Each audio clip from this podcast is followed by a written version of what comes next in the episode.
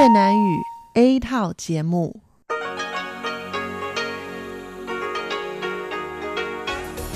Đây là Đài Phát thanh Quốc tế Đài Loan RTI.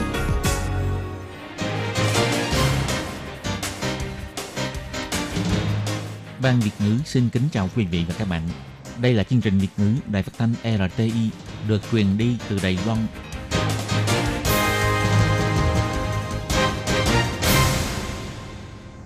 Các bạn thân mến, Hải Ly xin chào các bạn. Hôm nay thứ Bảy, ngày 23 tháng 2 năm 2019, tức ngày 19 tháng Giêng âm lịch năm kỷ hợi. Hoan nghênh các bạn đến với chương trình phát thanh của Ban Việt ngữ, Đài phát thanh quốc tế Đài Loan RTI với các nội dung như sau. Mở đầu là bản tin thời sự Đài Loan, tin vắn lao động nước ngoài. Tiếp theo là các chuyên mục tiếng Hoa cho mỗi ngày, theo dòng thời sự và sau cùng là chuyên mục Thế hệ trẻ Đài Loan. Để mở đầu cho chương trình, trước hết, Hải Ly xin mời các bạn theo dõi nội dung các tin tóm lược của bản tin thời sự Đài Loan hôm nay. Vaccine ngừa cúm được sản xuất từ trứng gà có hiệu quả bảo vệ cao hơn gấp 3 đến 4 lần. Bộ Giao thông đẩy mạnh quản lý. Theo Uber cho biết, ủng hộ phương án linh hoạt xe con hẹn chở khách thông qua mạng Internet. Hãy đến Đài Loan kết hôn nào. Luật riêng về hôn nhân đồng giới của Đài Loan thu hút 400 triệu người theo dõi trên Uế Búa. Từ ngày 1 tháng 3, bắt đầu mở rộng hệ thống e-check-in cho các chuyến bay nội địa. Nhanh nhất kỳ nghỉ hè bắt đầu thực thi. Dùng túi nâng ngực bằng silicon dạng sần e rằng sẽ gây ung thư hạch bạch huyết. Các đoàn thể dân sự yêu cầu chính phủ tích cực kiểm tra, giám sát. Virus bệnh tả lợn châu Phi của Việt Nam có gen giống với virus bệnh này của hai nước Trung Quốc và Nga. Các bạn thân mến, và bây giờ, Hải Ly xin mời các bạn đến với nội dung chi tiết của bản tin Thời sự Đài Loan hôm nay. Ngày 23 tháng 2, Viện Nghiên cứu Trung ương tuyên bố bản thông cáo báo chí cho biết nhóm nghiên cứu do nghiên cứu viên ông Khởi Huệ và phó nghiên cứu viên Mã Triệt thuộc Trung tâm Nghiên cứu Hệ Gen Viện Nghiên cứu Trung ương Đài Loan dẫn đầu đã dùng trứng gà để sản xuất ra vaccine ngừa cúm monosaccharide có thể kháng nhiễm các virus cúm dị trùng, hiệu quả phòng ngừa cao gấp 3 đến 4 lần so với vaccine truyền thống. Thành quả nghiên cứu này đã được đăng trên tạp chí PNAS vào tháng 2 năm nay và đã được nhiều quốc gia cấp bằng sáng chế độc quyền.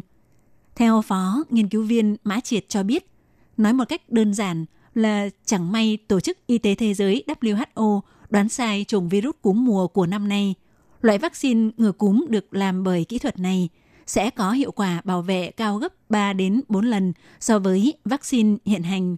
Ông Mã Triệt nói, theo nghiên cứu phát hiện, protein kháng nguyên HA trên virus cúm sẽ chịu trách nhiệm giúp virus tóm chặt tế bào của vật chủ. Nó được bao phủ bởi đủ các loại phân tử polysaccharide. Chúng sẽ loại trừ các phân tử đường liên kết thành chuỗi ở trên protein tại bề mặt của virus cúm H1N1, chỉ lưu lại một phân tử đường để duy trì sự ổn định về kết cấu. Sau đó sẽ chế tạo virus đường đơn monosaccharide trở thành vaccine ngừa cúm. Nhóm nghiên cứu đã thiết lập một nền tảng sản xuất chế tạo vaccine dùng trứng gà phôi đã được thụ tinh 10 ngày và trong vòng một tuần sản xuất ra vaccine đường đơn monosaccharide có thể ngừa được nhiều tuyếp cúm phụ.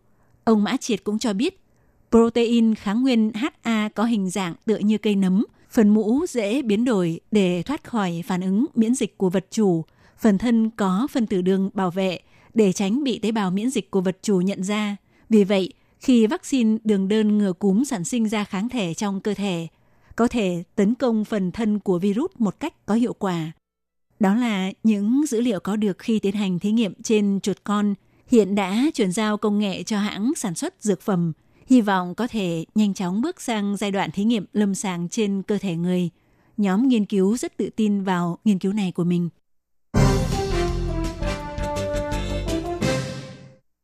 Bộ Giao thông dự báo sẽ sửa đổi quy định về quản lý ngành giao thông vận chuyển bằng xe hơi, đẩy mạnh quản lý sự hợp tác giữa doanh nghiệp cho thuê và Uber, quy định tính tiền thuê xe theo đơn vị ngày hoặc theo giờ.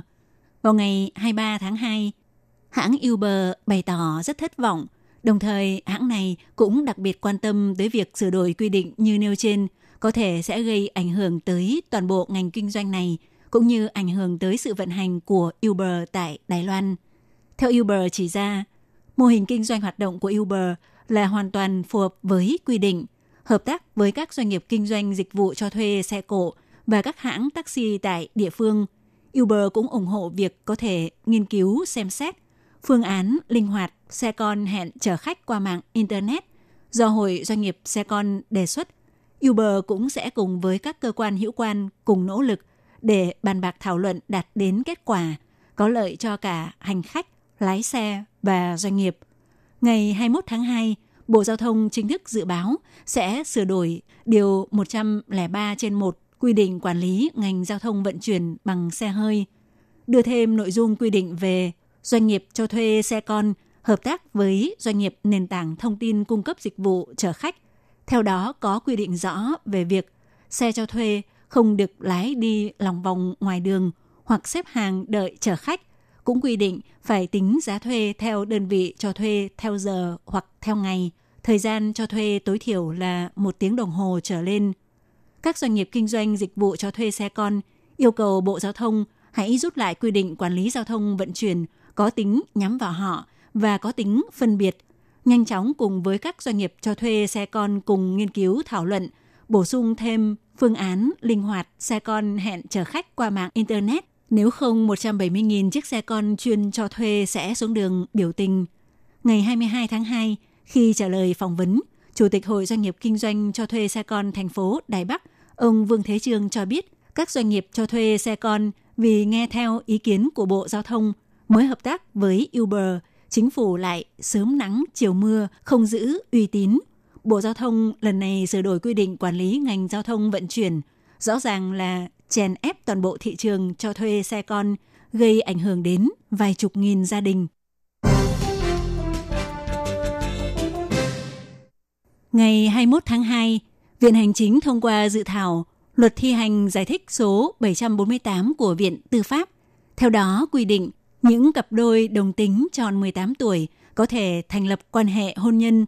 Luật riêng về hôn nhân đồng giới này tới ngày 24 tháng 5 sẽ bắt đầu thực thi.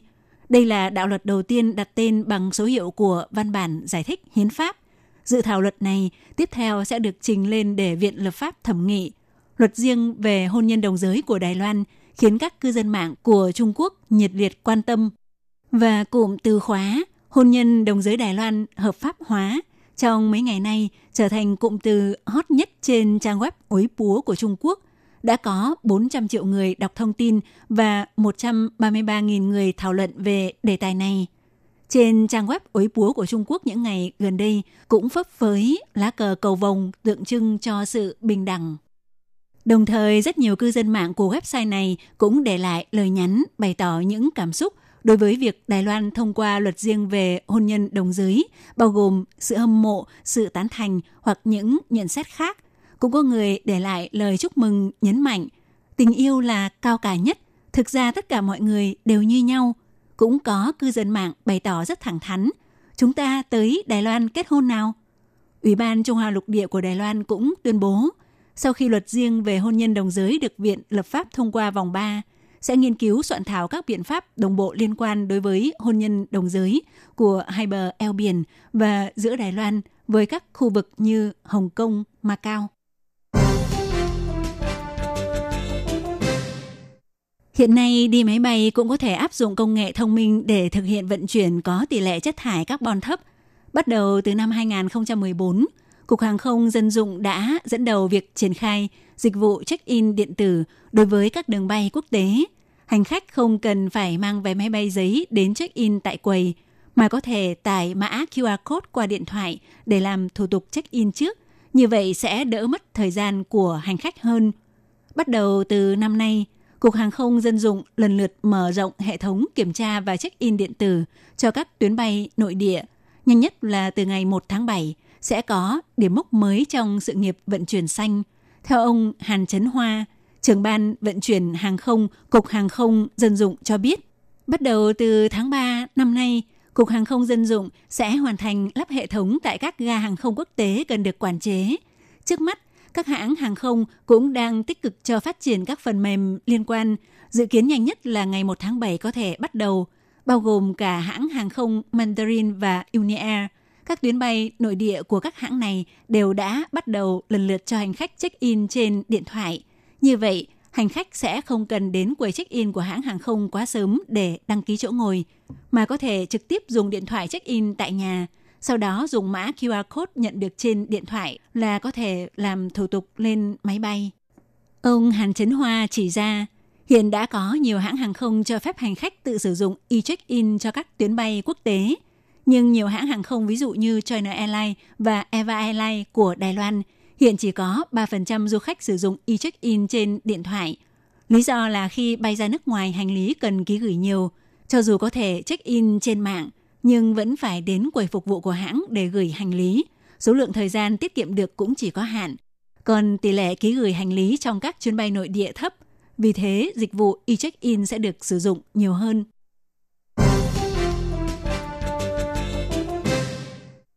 Tháng 12 năm ngoái, Pháp từ chối cấp giấy phép chứng nhận an toàn đối với sản phẩm túi nâng ngực bằng silicon dạng sần của một hãng sản xuất vì có chuyên gia phát hiện sản phẩm dạng này có khả năng gây ra một loại ung thư tuyến lympho gọi là ung thư lympho ác tính tế bào khổng lồ liên quan tới độn ngực gọi tắt là ALCL. Sở Quản lý Thực phẩm và Dược phẩm của Mỹ FDA cũng đưa ra lời cảnh báo về rủi ro của sản phẩm này. Còn nước Anh thì thành lập tiểu ban tư vấn chuyên gia để thẩm tra xem xét rủi ro của việc đặt túi nâng ngực, đồng thời cũng đang soạn thảo chương trình đăng nhập có tính bắt buộc đối với các chất dùng để nâng ngực. Tuy nhiên, vào ngày 23 tháng 2, tổ chức trận tuyến phụ nữ Đài Loan và Ủy viên lập pháp Đảng Dân Tiến Lâm Thục Vân tổ chức cuộc họp báo, phê phán Sở Quản lý Thực phẩm và Dược phẩm Đài Loan phê chuẩn cho chất nâng ngực bằng silicon dạng sần. Rất nhiều phụ nữ Đài Loan đang sử dụng. Vào năm 2016, có 393 người tới khám chữa bệnh do mắc ung thư hạch bạch huyết. Liệu có liên quan tới chất nâng ngực bằng silicon dạng sần hay không thì không biết được. Nhưng chính phủ không những không hề nắm rõ thông tin sử dụng chất cấy vào ngực hay việc bản cam kết đồng ý phẫu thuật không hề có nội dung giới thiệu liên quan. Người dân phải gánh chịu rủi ro mắc ung thư hạch bạch huyết mà không hề biết gì cả.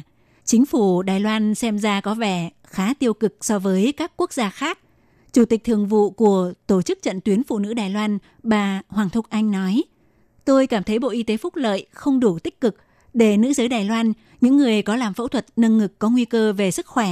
Nhưng cho tới nay, chúng tôi vẫn chưa thấy chính phủ đưa quy định liên quan vào.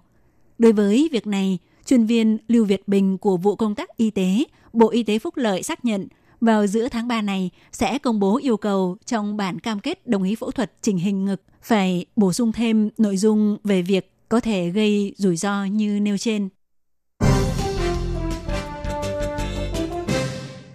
Gần đây, Cục Thú y Việt Nam phát hiện có 8 trại chăn nuôi lợn tại hai tỉnh Hưng Yên và Thái Bình bị nhiễm virus tả lợn châu Phi. Ngày 19 tháng 2, công bố Việt Nam trở thành vùng có dịch tả lợn châu Phi.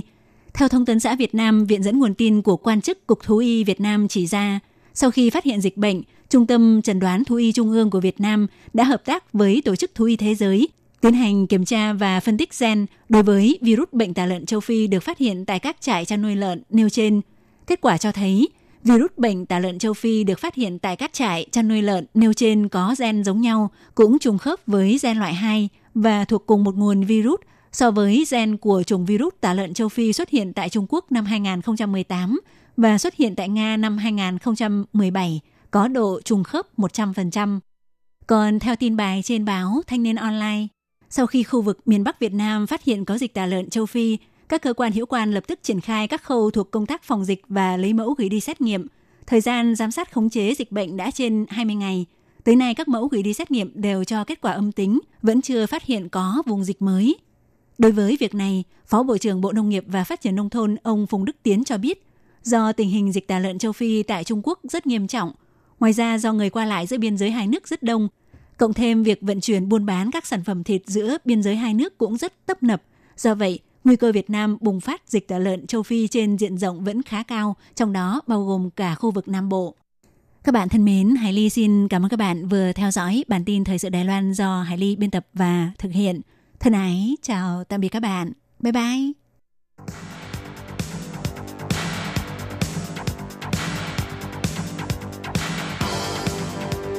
Đây là đài phát thanh quốc tế Đài Loan RTI, truyền thanh từ Đài Loan. Mời các bạn theo dõi bài chuyên đề hôm nay.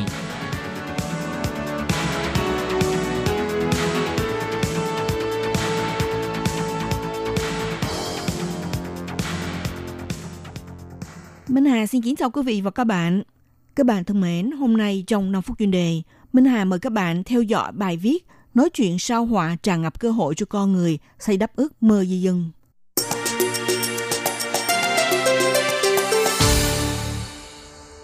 Ngày nay, không gian ngoài trái đất đã trở thành một nơi trốn để chạy đua lợi nhuận. Nhiều nhà tỷ phú mạo hiểm đầu tư vốn với dự án trở lại mặt trăng, giữa làm bàn đạp để tiến xa hơn tới sao hỏa.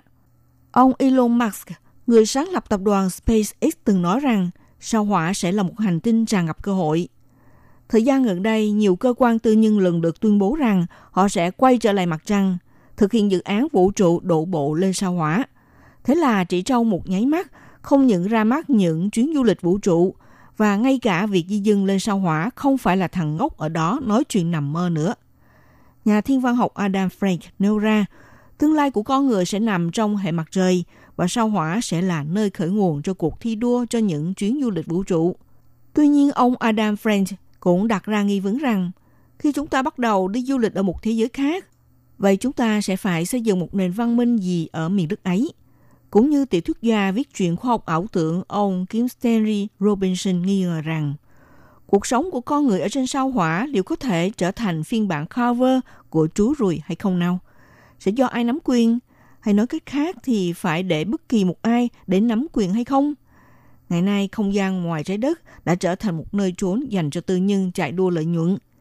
Nhiều nhà tỷ phú mạo hiểm đầu tư vốn khổng lồ với ý đồ trở lại mặt trăng – sau đó thì giữa làm bàn đạp để tiến tới sao hỏa. Những cuộc chạy đua không gian ngoài trái đất của các doanh nghiệp tư nhân tự như là đưa một môi trường di chuyển ra ngoài vũ trụ, khơi lên cơn sóng đại vàng như năm xưa. Mặc dù biết rằng sẽ là một đầu tư vô cùng là mạo hiểm, nhưng các doanh nghiệp này vẫn rốt vào một chi phí giá thành cực kỳ là đắt giá. Vẫn không thể ngăn chặn được quyết tâm của họ tiếp tục hướng đến vũ trụ. Ông Elon Musk người sáng lập tập đoàn SpaceX nói rằng sao hỏa là nơi dành cho những người muốn trở thành nhà doanh nghiệp nuôi ước mơ tiến đến thế giới xinh đẹp và muốn tìm cơ hội may mắn. Nhà biên tập lâu năm cho tạp chí National Geographic, ông Joan K. Bonner nêu ra, từ khi con người học được cách chế tạo tàu vũ trụ thì không ngừng hướng đến những miền đất mới lạ để tìm kiếm lợi nhuận. Ông cho đây là bản chất nhân loại từ cổ chí kim – khi phát hiện ở một nơi có tài sản không thể tưởng tượng nổi thì muốn đạt được nó, mà đây cũng giống như hiện trạng của Bắc Cực. Giếng dầu Goliath nằm trên vùng biển Barents Bắc Cực, chính là một kênh sản xuất dầu thiên nhiên nằm ở miền cực Bắc trái đất. Các quốc gia gồm có Mỹ, Nga, Canada, Đan Mạch, Na Uy đều chủ trương rằng chính phủ họ có quyền quản lý tại bộ phận khu vực. Trong khi không gian ngoài trái đất thì giống như là một giếng dầu khác, vì chạy theo lợi nhuận, cho nên sao hỏa sẽ không chỉ có sự góp mặt của nhà khoa học và những người nuôi ước mơ, mà cũng sẽ có sự hiện diện của những nhà kinh doanh. Tuy nhiên, con người muốn thực hiện tác nghiệp khoan thăm dò trên sao hỏa thì do đường xa và có môi trường khó khăn tăng gấp nhiều lần so với vùng Bắc Cực, hơn nữa sẽ gặp rủi ro cao hơn. Sự nghiệp phát triển trên sao hỏa sẽ đối mặt với rất nhiều lựa chọn khó khăn, như những tranh cãi từng xảy ra trong công trình khai thác công nghiệp đã đối mặt trên trái đất – Ví dụ như năm 2016, tại tiểu bang Dakota phía Bắc Hoa Kỳ thực hiện dự án lắp đặt ống dưỡng dầu vì công trình này đã khiến thổ dân Mỹ và những người bảo vệ môi trường biểu tình phản đối. Họ cho rằng công trình này sẽ phá hoại nguồn nước và miền đất thánh của thổ dân. Cộng thêm vào năm 2017, Tổng thống Donald Trump viện cớ siết chặt cơ hội việc làm nên tuyên bố rút khỏi Hiệp định Khí hậu Paris. Trên sao hỏa cũng thế, sẽ đối mặt những tranh cãi chắc chắn còn lớn hơn nữa. Ông Elon Musk cho rằng cuối cùng nền văn minh trên sao hỏa sẽ là phiên bản nâng cấp của trái đất. Khi đó sẽ có bộ mặt như thế nào? Sao hỏa giống như một tấm gương, nó sẽ phản ảnh lên những quan tâm sâu xa nhất về những vấn đề sinh thái và chính trị của chúng ta hiện đang sống trên trái đất. Thưa quý vị và các bạn, vừa theo dõi bài chuyên đề hôm nay của Đài RT với bài viết Nói chuyện sao hỏa tràn ngập cơ hội cho con người xây đắp ước mơ di dân. Bài viết này do Minh Hà biên tập và thực hiện. Xin cảm ơn sự theo dõi của quý vị.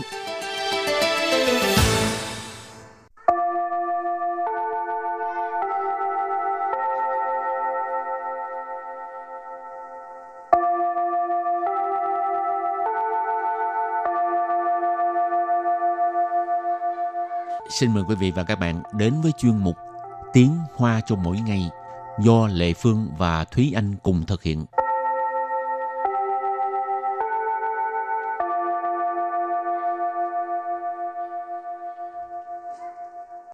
Và Lệ Phương xin kính chào quý vị và các bạn. Chào mừng các bạn đến với chuyên mục Tiếng Hoa cho mỗi ngày ngày hôm nay.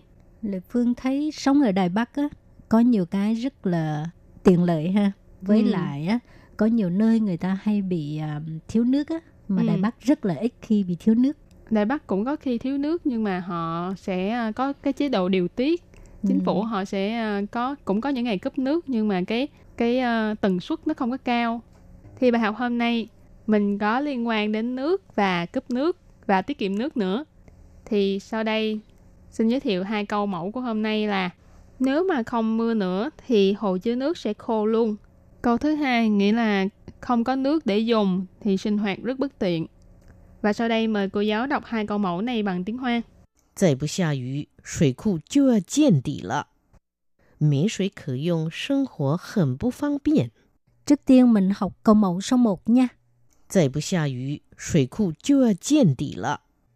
再不下雨，再不下雨 nếu không có mưa nữa. Sa雨 tức là mưa, trời mưa. Sủy khu Sủy khu có nghĩa là hồ chứa nước. Jiu yào jian tỷ lợ Jiu yào jian tỷ lợ Jian tỷ là nhìn thấy cái ờ, cái đáy luôn á, à, đáy của hồ chứa nước đó. Sủy khu jiu yào jian tỷ lợ có nghĩa là hồ chứa nước sẽ bị khô luôn. Và bây giờ thì uh, chúng ta lắng nghe cô giáo đọc câu mẫu này bằng tiếng Hoa.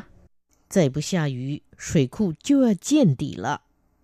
再不下雨，水库就要见 tỷ lợ. Câu vừa rồi là nếu mà không mưa nữa thì hồ chứa nước sẽ khô luôn. Và câu thứ hai. Mấy suy khử dùng sinh hoạt hẳn bù phong biện. Mấy suy. Mấy suy tức là không có nước. Khử dùng. Khử dùng ở đây là khử gì dùng, tức là để dùng. Sinh hoạt thì sinh hoạt là sinh hoạt. Hẳn bù phang biện Hình bù phang biện là rất là bất tiện hoặc là không tiện lợi. Và sau đây mời cô giáo đọc lại câu này bằng tiếng Hoa. Mấy suy khử dùng sinh hoạt hẳn bù phang biện. Mấy suy khử dùng sinh hoạt hẳn bù phang biện. Câu này có nghĩa là không có nước dùng cho sinh hoạt, thật là bất tiện. Và sau đây chúng ta bước sang phần từ vấn mơ rộng.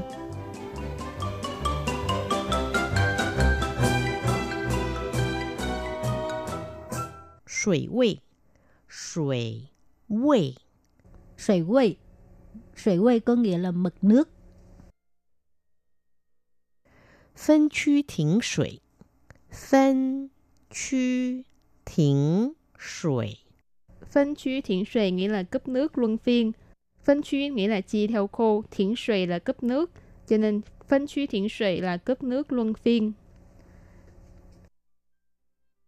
省水，省水， Sấn sợi tức là tiết kiệm nước. Sần ở đây là tiết kiệm ha. Sấn sợi tiết kiệm nước. 降雨量，降雨 量， Chăng yu lượng nghĩa là lượng mưa. Chăng nghĩa là giáng xuống, rơi xuống. Yu là mưa. Thì chăng yu là mưa rơi xuống. Lượng là lượng. Thì ở đây mình dịch là lượng mưa. Chăng yu lượng, lượng mưa. Và bây giờ mình đặt câu cho các từ vựng mở rộng ha. Từ thứ nhất, 水位。煮饭的时候要注意水位。 太高或是太低煮出来的米饭都不好吃。 煮饭的时候要注意水位，太高或太低煮出来的米饭都不好吃. Ờ, câu này có nghĩa là khi mà mình nấu cơm á, thì phải chú ý tới cái uh, mực nước. Nếu mà cái mực nước nó cao quá hay là thấp quá thì cái cơm mình nấu ra nó sẽ không có ngon. À. Chú ý tức là chú ý. Chủ phan từ 时候 tức là lúc nấu cơm khi nấu cơm. Chủ phan là nấu cơm ha. Thái cao tức là quá cao hoặc hoặc thái tí tức là quá thấp. Chủ số lại từ mì phan tức là cơm mà mình nấu ra ha. Tố bố hảo sư tức là điều không ngon ha. Bố hảo sư có nghĩa là không ngon. Đặt câu với từ thứ hai, phân区停水。今年旱季比较长，地方政府决定实施分区停水。今年旱季比较长， 地方政府决定实施分区停水. Câu này nghĩa là mùa khô của năm nay dài hơn, nên chính quyền địa phương quyết định thực thi việc cấp nước luân phiên. Chiến niệm nghĩa là năm nay, han chi, han trong Hán Việt là hạn, tức là hạn hán. Han chi là mùa hạn hán hoặc là mình gọi là mùa khô. Bị chào chẳng là dài hơn. Địa phương政phủ là chính quyền địa phương hoặc là chính phủ địa phương. Quyết định là quyết định. Sử sư là thực thi. Phân区停水cấp nước luân phiên. Bây giờ mình đặt câu cho từ sấn水, tức là tiết kiệm nước ha. 我觉得你那些省水的方法还不错诶，我可以试试看。Mình thấy mấy cái cách tiết kiệm nước của bạn rất tốt. Mình thử xem như thế nào ha. 我觉得 觉得 tức là cảm thấy. Phương pháp có nghĩa là phương pháp, cách ha. Sấn sủy từ phương pháp, cách tiết kiệm nước. Hay bù chô, tức là khá tốt. 我可以试试看，试试看 tức là thử ha, thử xem. Và đặt câu với từ cuối cùng 降雨量 nghĩa là lượng mưa. 今年的降雨量非常少，许多农作物都无法如期收割。今年的降雨量非常少， 许多农作物都无法如期收割. Câu này có nghĩa là lượng mưa năm nay rất là ít, rất là nhiều nông sản phẩm không thể nào thu hoạch đúng như kỳ hạn. Thì chiến niệm là năm nay,降雨量 là lượng mưa, phi常少 là rất ít, xù tố là rất nhiều. Nông作物ở đây dịch là những cái nông sản phẩm. Ủ phạ là không thể. Rú chi nghĩa là um, đúng kỳ hạn, đúng hạn. Sâu cơ nghĩa là thu hoạch. Hậu, trước khi chấm dứt bài học hôm nay, xin mời các bạn ôn tập lại hai câu mẫu.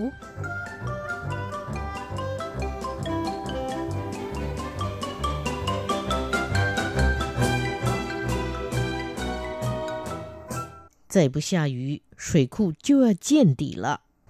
再不下雨，再不下雨 nếu không có mưa nữa. Xa ủy tức là mưa, trời mưa. Sủy khu Sủy khu có nghĩa là hồ chứa nước. Chiều yào chèn tỷ lợ Chiều yào chèn tỷ lợ Chèn tỷ là nhìn thấy cái ờ, cái đáy luôn á, à, đáy của hồ chứa nước đó. Và bây giờ thì ờ, chúng ta lắng nghe cô giáo đọc câu mẫu này bằng tiếng Hoa. 再不下雨，水库就要见底了。 Câu vừa rồi là nếu mà không mưa nữa thì hồ chứa nước sẽ khô luôn. Và câu thứ hai, 没水可用，生活很不方便。没水 mấy sủy tức là không có nước. 可用， Khờ dụng ở đây là khở gì dụng, tức là để dùng. Sinh hoạt, thì sinh hoạt là sinh hoạt. Hẳn bù phang biện Hẳn bù phang biện là rất là bất tiện hoặc là không tiện lợi. Và sau đây mời cô giáo đọc lại câu này bằng tiếng Hoa. Mì suy khử dùng sinh hoạt hẳn bù phang biện Câu này có nghĩa là không có nước dùng cho sinh hoạt, thật là bất tiện. Vừa rồi cũng đã khép lại chuyên mục tiếng Hoa cho mỗi ngày ngày hôm nay. Cảm ơn sự chú ý lắng nghe của quý vị và các bạn. Thân ái chào tạm biệt và hẹn gặp lại. Bye bye. Bye bye.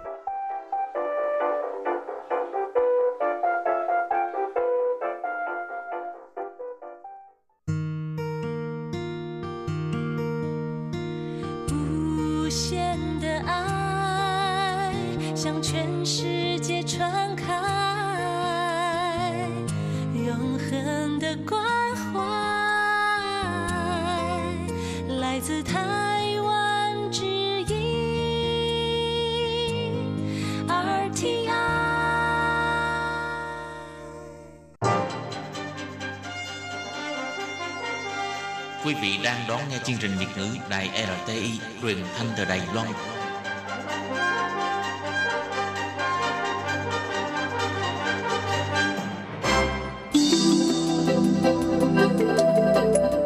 Chào mừng quý vị đến với chuyên mục Theo dòng thời sự do Minh Hà thực hiện. Chuyên mục này sẽ giới thiệu những đề tài thú vị cùng những dòng thời sự và sự kiện nổi bật đang diễn ra tại Đài Loan.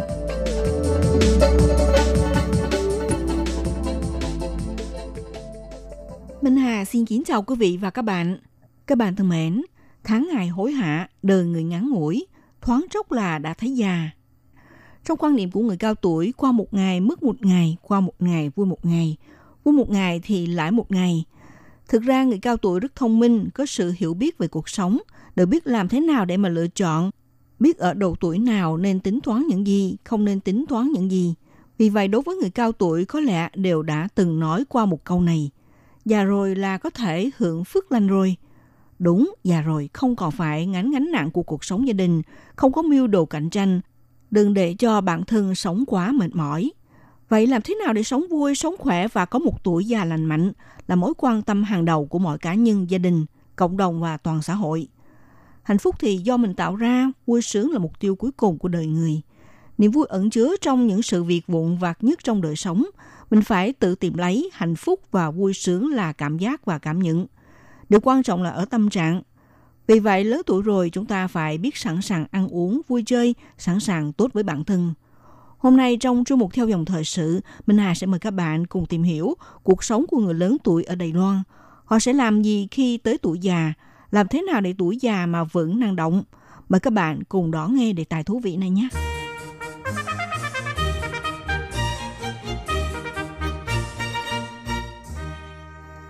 Các bạn thân mến, lão hóa là quá trình bình thường và diễn ra với tất cả mọi người, mà tuổi già là chặng đường hầu hết mọi người phải trải qua. Theo Bộ Nội chính thống kê năm 2017, tuổi thọ trung bình của người Đài Loan dù là tuổi thọ nam giới hay là nữ giới đều lập mức cao kỷ lục. Theo thống kê, tuổi thọ trung bình của người Đài Loan là 80,39 tuổi, trong đó thậm chí tuổi thọ của nữ giới đã tăng lên đến 83,7 tuổi. Còn nam giới cũng sống thọ trung bình đến 77,28 tuổi. Để tất nhiên người sống càng thọ thì cũng tiêu biểu người có sức khỏe tốt, sống khỏe chính là niềm hạnh phúc nhất đời người. Vì vậy, vào năm 2000, Tổ chức Y tế Thế giới WHO đưa ra khái niệm về HALE là viết tắt của Healthy Life Expectancy at Birth, tức khoảng thời gian trung bình mà người dân sẽ sống khỏe mạnh trước khi bệnh tật hay là các tình trạng khuyết tật ập đến. Tháng 6 năm 2017, theo dữ liệu của Bộ Y tế và Phúc lợi công bố tình trạng sức khỏe của quốc dân Đài Loan, Trung bình phụ nữ sẽ sống khỏe mạnh tới từ năm 71,7 tuổi vào năm 2001 đã được kéo dài thời gian sống khỏe mạnh đến từ năm 73,7 tuổi vào năm 2015. Nam giới từ năm 2001 là 66,7 tuổi, kéo dài tới từ năm 69 tuổi vào năm 2015. Nhưng một khi lấy thời gian trung bình của phụ nữ sống khỏe mạnh trước khi bệnh tật cho trừ vào nhau, thì lúc về già của phụ nữ hầu như đến gần 10 năm không được trải qua những tháng ngày sống khỏe. Còn nam giới thì tình trạng sống không được khỏe mạnh vào cuối đời cũng kéo dài tới 8 năm. Đứng trước con số này, trợ lý giáo sư Vương Lạng Ý, Viện Nghiên cứu Y tế Công cộng ngành y trường Đại học Quốc lập thành công nêu ra. Loại bỏ những quốc gia xảy ra tình trạng chiến tranh loạn lạc trên khắp thế giới, kể cả châu Phi có tuổi thọ trung bình đều đang gia tăng. Tuy nhiên, sự gia tăng tuổi thọ này thực tế có được sống khỏe mạnh hay không? Hoặc là đang có bệnh hoạn kéo dài hơi tàn để sống? Đây là điều rất đáng cho mọi người ngẫm nghĩ. Trợ lý giáo sư Vương Lạng Ý cho biết như thế này. Rồi thì theo trợ lý giáo sư Vương Lạng Ý giải thích là trong giới học thuật đưa ra hai lý luận. Thứ nhất là thuyết bệnh tật tăng dần theo tuổi, tức là thấy tuổi thọ của người càng kéo dài, thực tế là bệnh tật của người ấy đã kéo dài. Ngoài ra một thuyết khác là rút ngắn giai đoạn suy kiệt, có nghĩa là lúc đó mọi người đều đã già rồi, nhưng sức khỏe của chúng ta thực tế lại được kéo dài trong phần đời còn lại. Do đó, số năm sống không khỏe của chúng ta rất là ngắn. Còn ngắn hơn trước kia, vậy thì chúng ta sẽ thực sự là khỏe mạnh khi về già. Nhưng vấn đề là, theo nghiên cứu của trường đọc thành công, hiện nay Đài Loan thực tế là rơi vào tình trạng bệnh tật tăng dần theo tuổi. Trợ lý giáo sư Vương Lạng Ý cho biết như sau. Trợ lý giáo sư Vương Lạng Ý cho biết thực ra thì chúng ta là đang trong trạng thái bệnh tật tăng dần theo tuổi, tức là sức khỏe trong phần đời còn lại có tốc độ tăng trưởng không bằng tuổi thọ trung bình. Nói cách khác, số năm khỏe mạnh của chúng ta đang tăng lên, sẽ không được khỏe lắm hoặc là sức khỏe của mình đã xuống dốc nghiêm trọng. Chúng tôi nhìn thấy hiện tượng bây giờ là tình trạng sức khỏe không tốt chỉ tăng nhẹ thôi, vẫn giữ ở một mức tương đương, nhưng sức khỏe xuống dốc nghiêm trọng lại kéo dài sự sống thì vẫn tiếp tục tăng. Trợ lý giáo sư Vương Lạng Ý nhấn mạnh, đứng trước hiện tượng này nhìn từ góc độ nào đó để nói, dĩ nhiên là do Đài Loan có một hệ thống chăm sóc y tế tốt, nhưng nhìn từ một góc độ khác, Đài Loan thực hiện chương trình dự phòng vẫn còn kém, nên khiến người dân sống đến cuối đời chỉ còn cách là phải cậy vào y tế để sống còn, mà không thể sống khỏe và có chất lượng. Chính vì vậy, Đài Loan có lẽ cần phải kiểm điểm lại vấn đề sức khỏe của người cao tuổi, xem xét có nên đặt quá nhiều nguồn hỗ trợ vào chương trình y tế cho phần đời còn lại, để mà bỏ sót việc làm chăm sóc uh, sức khỏe bổ ích cho người dân sắp bước vào giai đoạn cao tuổi. Thực tế thì từ năm 2002, Tổ chức Y tế Thế giới WHO đã đề xuất khung chính sách và hóa chủ động là quá trình tận dụng các cơ hội dành cho sức khỏe. Sự tham gia và an toàn là nhằm tăng cường chất lượng cuộc sống khi về già. Khái niệm này đúng với các cá nhân và nhóm dân cư. Tổ chức Hợp tác Phát triển Kinh tế cũng đề xuất chính sách sức khỏe lão hóa vào năm 2009. Năm 2010, Sở Y tế đã hướng tới mục tiêu tích cực lão hóa, dự phòng suy giảm chức năng của các cơ quan, đề xuất sách trắng sức khỏe quốc dân năm 2020.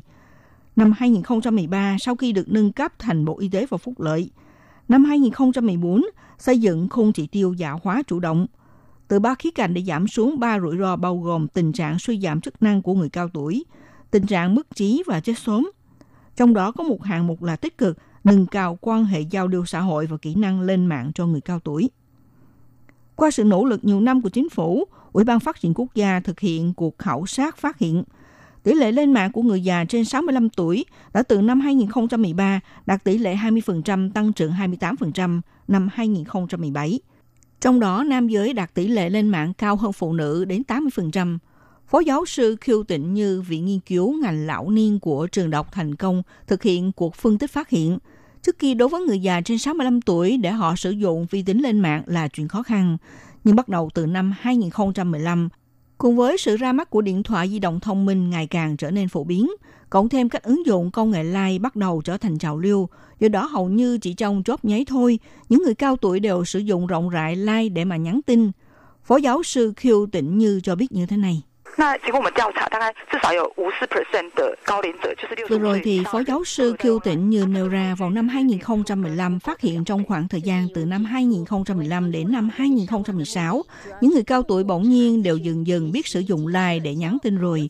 Qua cuộc khảo sát thì ít nhất có khoảng 50% người cao tuổi, tức là những người trên 65 tuổi đều sử dụng like để mà nhắn tin.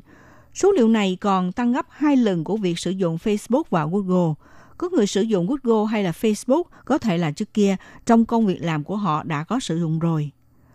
Phó giáo sư Khiêu Tịnh như nêu ra, đa số người cao tuổi ở Đài Loan lên mạng với mục đích chính là để mua hàng, tra vấn thông tin, học tập, giao lưu với bạn bè, đặc biệt là thông qua phần mềm của mạng xã hội để thắt chặt mối liên hệ và tương tác với người thân, con cái, vì người cao tuổi mang lại niềm vui lớn và thỏa mãn nhu cầu tinh thần, tình cảm, tâm lý, cho thấy trong thế hệ của người cao tuổi, sau khi nắm trong tay cách ứng dụng like để nhắn tin, không những làm phong phú thêm cho đời sống tinh thần khi về già, và cũng góp phần nâng cao chất lượng cuộc sống cho người cao tuổi.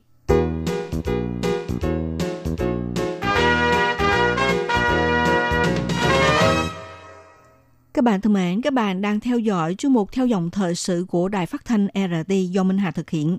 Hiện nay Đài Loan đang chào đón thời đại già hóa dân số. Nhiều người cao tuổi sau khi về hưu đã không còn để thời gian trôi nhanh. Ngược lại họ sống tích cực với tuổi già, biết cách tự xây dựng cho mình một cuộc sống thoải mái và vui vẻ hơn. Thực tế, phẩm chất sống của người già cao hay là thấp chủ yếu tùy thuộc vào các suy tưởng. Suy tưởng hướng lợi là bất cứ việc gì đều xét theo yếu tố có lợi. Dùng suy tưởng hướng lợi để xây dựng cuộc sống tuổi già sẽ làm cho tuổi già đầy sức sống và tự tin. Cuộc sống có hương, có vị. Cho nên trào lưu sống bất lão này cũng hô ứng theo xu hướng Create Aging của thế giới, tạm dịch là già hóa sáng tạo.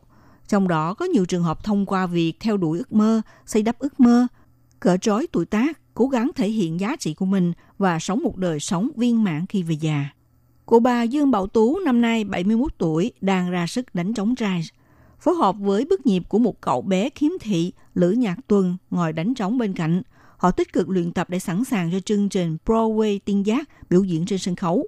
Cô bà Dương Bảo Tú đã chia sẻ là tại sao bà học đánh trống trai khi về già. 就是喜欢爵士鼓的这个鼓声。 Cô bà Dương Bảo Tú vừa mới chia sẻ là bà thích môn học đánh trống trai là hồi bà mà đi học cấp 2 á, bà đã rất thích môn âm nhạc này trong một nhóm nhạc, bà thích nhất là trống trai. Nhưng hồi đó thì đâu có nhạc trai cho bà học, thế nên để đăng ký báo danh vào môn học thì bà phải tích cực tập luyện chứ. Chương trình Broadway Tiên Giác là một sân khấu do Quỹ Phúc Lợi Người già Hoàng Đạo thành lập cho người cao tuổi – Năm nay đã thành lập vào năm thứ bảy, có gần 300 cụ ông, cụ bà tham gia vào chương trình này, với hy vọng được bước lên sân khấu để thể hiện sức sống mạnh của nhóm người cao tuổi. Nếu cộng lại số tuổi của các cụ đã tạo được một bề dày 20.000 tuổi rồi. Tổ trưởng Tổ kế hoạch Quỹ Phúc Lợi Người già Hoàng Đạo Lưu Dung Cốc cho biết, gọi là tiên giác thì đây là cách nói của tiếng đài mang ý nghĩa là người già thông minh, từ khi thúc đẩy chương trình kỹ sĩ không già đã phát hiện giúp cho người cao tuổi làm trọn ước mơ sẽ mang lại lòng tự tin và cảm giác thành đạt cho họ. Do đó, quỹ này mới sáng tạo một sân khấu mang tên là Pro về tiền giác, thiết kế với nội dung và quy mô chuyên môn, tạo cơ hội cho người cao tuổi tự thể hiện đặc tính riêng của mình. Của bà Dương Bảo Tú đúng là một trường hợp đáp ứng được lòng mong đợi của bà. Sau khi mắc bệnh ung thư, cụ quyết định tự xây dựng một cuộc sống theo đúng ước mơ của cụ.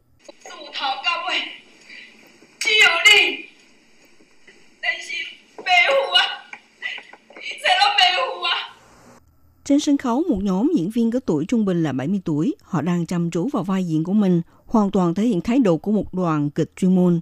Ông trưởng đoàn Liêu Khánh Thuyền giới thiệu rằng,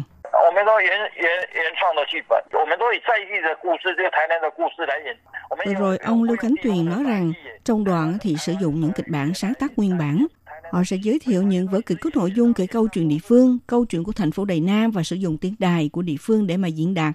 Các thành viên trong đoàn không phân biệt tuổi tác, họ sẽ tham gia mãi và tiếp tục giữ đúng vai diễn của mình cho đến khi qua đời.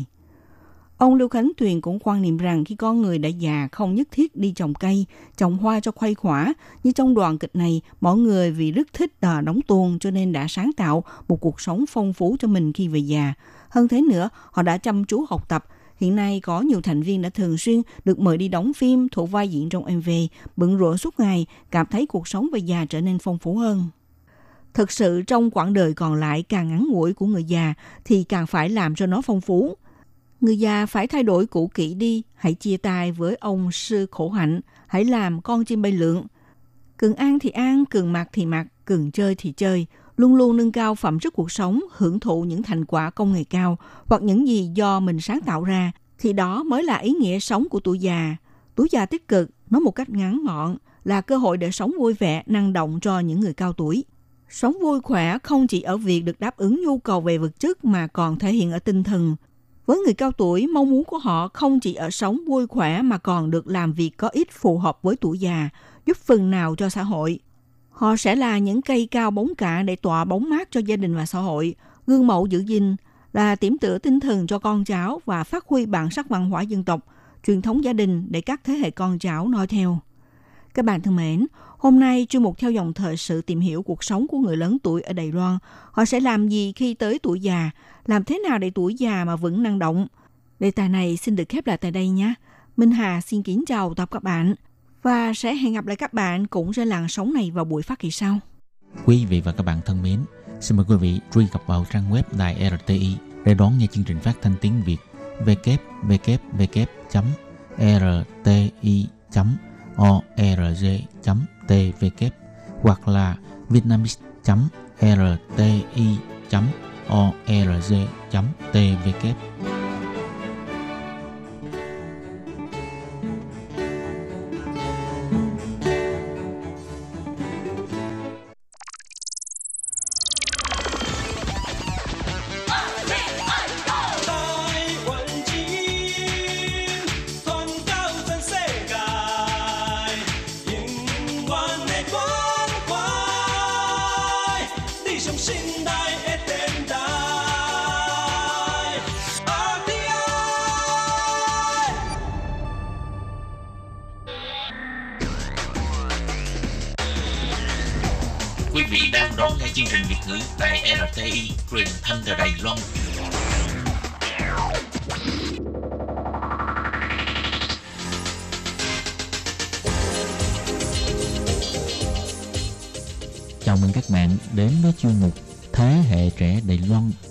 Tường Vi thực hiện.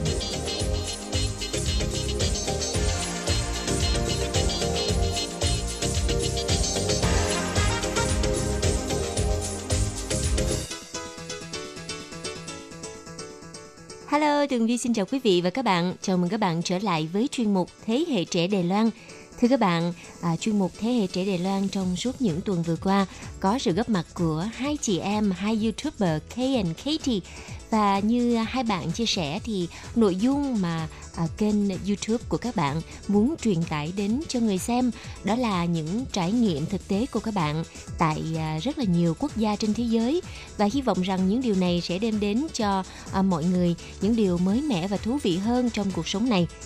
Thưa các bạn, ở tuần trước thì à, Kay và Katie đang à, thảo luận về đề tài là những người con sống ở nước ngoài thì phải chịu cái à, áp lực về gánh nặng kinh tế gia đình ở Việt Nam. Thì hai bạn có những cái suy nghĩ như thế nào về vấn đề này? Thì bây giờ chúng ta hãy cùng trở lại với buổi trò chuyện giữa Kay và Katie nhé. À, khi mà có gia đình xong rồi thì em cũng à, đi dạy thêm. Nhưng mà nói thật là à, cũng phải cảm ơn ông xã là bởi vì ảnh cũng à, à, hỗ trợ cho gia đình về kinh tế rất là nhiều. Cho nên là mặc dù à, em đi dạy nhưng vẫn có thời gian để mà chăm sóc bản thân. Thì phụ nữ sinh con xong thì lúc nào cũng cần thời gian để hồi phục. Đó thì uh, chị Kay là trong gia đình em thì chị Kay là người tiên phong mà để dành tiền gửi về gia đình. Thì sau đó và em cũng uh, ổn định về kinh tế hơn thì em cũng bắt đầu là uh, cũng tiết kiệm và để gửi cho gia đình. Uh, À, khi mà hai bạn chia sẻ tới đây thì à, chắc chắn là quý vị khán thính giả Việt Nam sẽ rất là cảm động bởi vì những à, người con Việt Nam khi mà đã đi lấy chồng rồi vẫn luôn nhớ về gia đình và giúp đỡ cho gia đình khi cần thiết. Nhưng mà đôi khi cũng có những cái trường hợp là một số người người ta nghĩ rằng à, khi mà gia đình có người ở nước ngoài thì cái gánh nặng kinh tế sẽ dồn hết cho cái người mà đang ở nước ngoài. Bởi vì họ luôn nghĩ rằng ở nước ngoài thì kiếm nhiều tiền hơn và kiếm tiền rất là dễ. Thì điều này các bạn nghĩ như thế nào?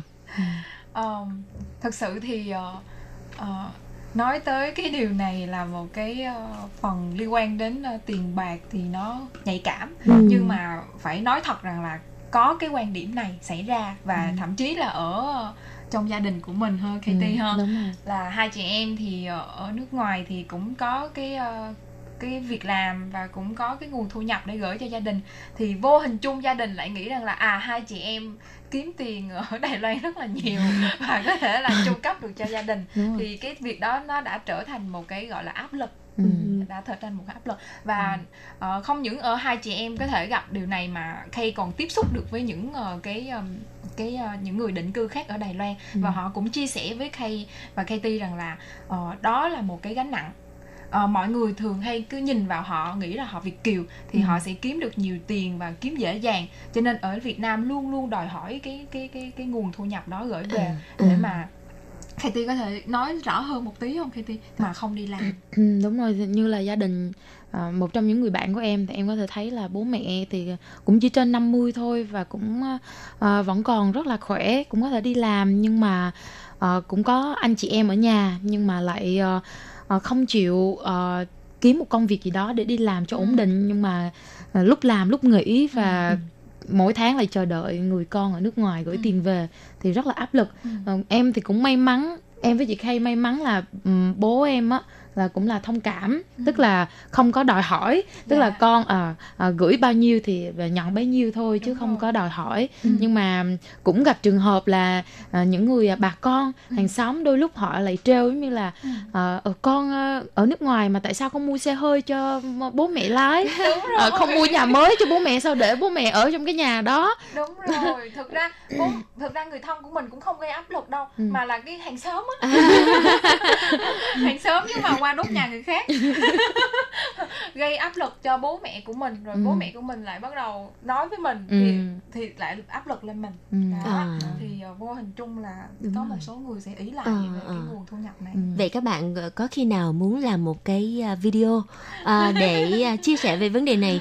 Bởi vì Tường Vi cũng à, có một lần cũng xem được một cái video ở bên Mỹ, một YouTuber người Mỹ gốc Việt và cũng chia sẻ là ở Mỹ họ làm việc rất là cực, cái thời gian làm việc của họ rất dài Dạ. và thậm chí là không có thời gian để mà ngồi xuống mà ăn cơm một bữa trưa cho nó hoàn chỉnh. Dạ vâng. Họ phải ngồi trên xe và gặm một cái đùi gà Dạ, à, à, và uống một ly coca Dạ. rồi để cho tiếp tục à, nghỉ được khoảng từng khoảng từng à, 20 phút rồi để tiếp tục làm ca thứ hai. Dạ, thì cái à, áp lực công việc ở nước ngoài thực ra cũng à, xin nói luôn cho mọi người biết là cũng khá là là lớn. Dạ vâng. à, bởi vì cái nhịp sống ở nước ngoài nó rất là nhanh.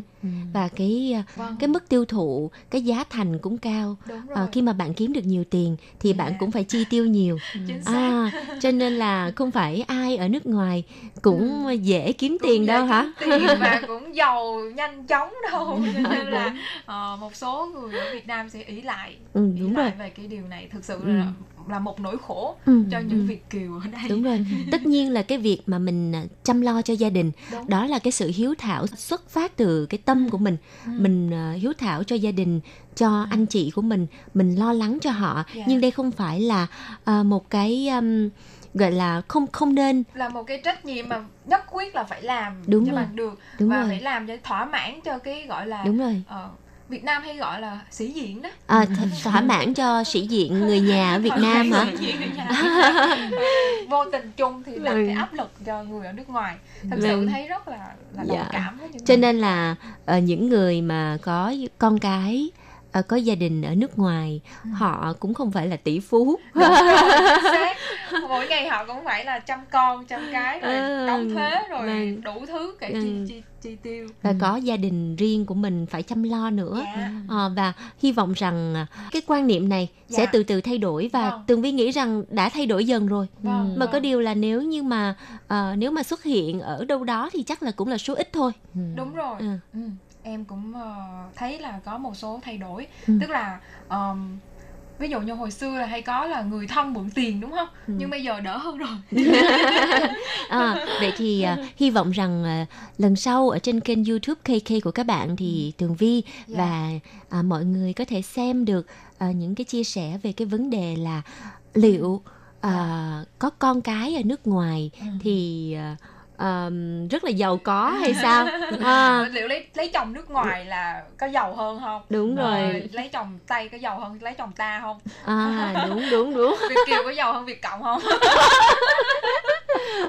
cái này chỉ là một cái chia sẻ vui Dạ vâng, thôi. à, Dạ. và rất là cảm ơn hai bạn đã chia sẻ rất là là là chân thành Dạ. về à, cái um, kinh nghiệm của à, cá nhân của hai bạn dạ vâng thì cái này chị em có chứng kiến qua cho nên là thấy rất là cái điều mà cũng nên là nói chia sẻ để À. mọi người có thể thay đổi và tích cực hơn À, Dạ. vậy thì lần sau hãy đưa đề tài này lên YouTube của các bạn nha. dạ vâng Em cảm ơn.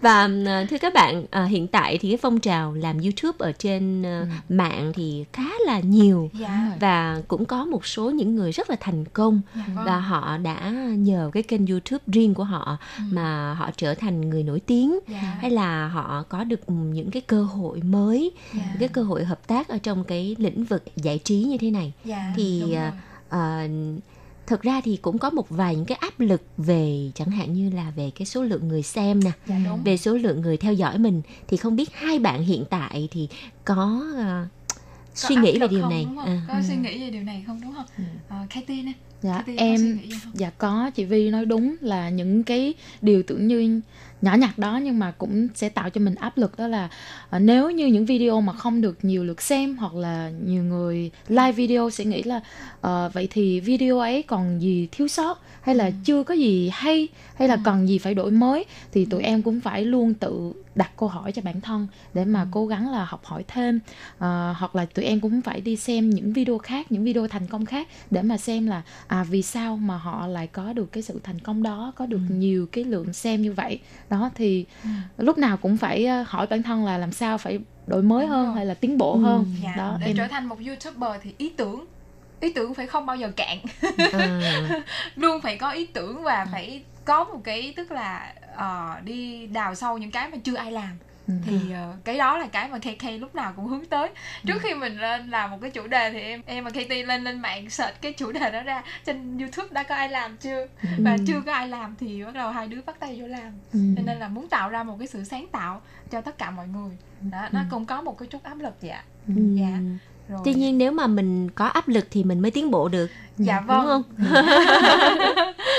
người ta nói gì kim cương phải ờ, dưới cái áp lực rất lớn của áp suất thì mới tạo ra được kim cương. Nên là hai chị em cũng ráng ráng là áp lực là mặc dù là thức khuya bị mụn nhiều xấu gái nhưng mà ờ, không sao đã có các đồ trang điểm make up.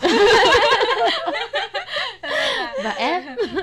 Dạ cứ làm rồi sau này ờ, cứ làm. Thì hai chị em vẫn vẫn trên tinh thần là thôi cứ làm đi cứ Ừ. đi đi Ừ. rồi hy vọng là sẽ có một con đường cho mình Và à, thưa các bạn, chuyên mục à, Thế hệ trẻ Đài Loan rất là vui khi mà có sự góp mặt của hai chị em K và KT chia sẻ với chúng ta những điều rất là thú vị về cái quá trình mà hai bạn thành lập kênh YouTube và à, sản xuất ra những cái sản phẩm riêng của kênh YouTube của mình. Và hy vọng rằng à, chuyên mục ngày hôm nay đã đem đến cho à, quý vị khán thính giả một vài những cái điều mới lạ và mới mẻ. Và một lần nữa thì cảm ơn hai bạn À, và thưa các bạn, hôm nay là những ngày đầu năm kỷ hợi thì à, xin mời Katie và Kay à, có thể chia sẻ cảm xúc của các bạn trong những ngày đầu năm mới hay không? dạ năm mới thì uh, bọn em không có về Việt Nam. Cho nên là cũng rất là nhớ cái à, những cái cảm xúc mà năm Tết đến ở Việt Nam.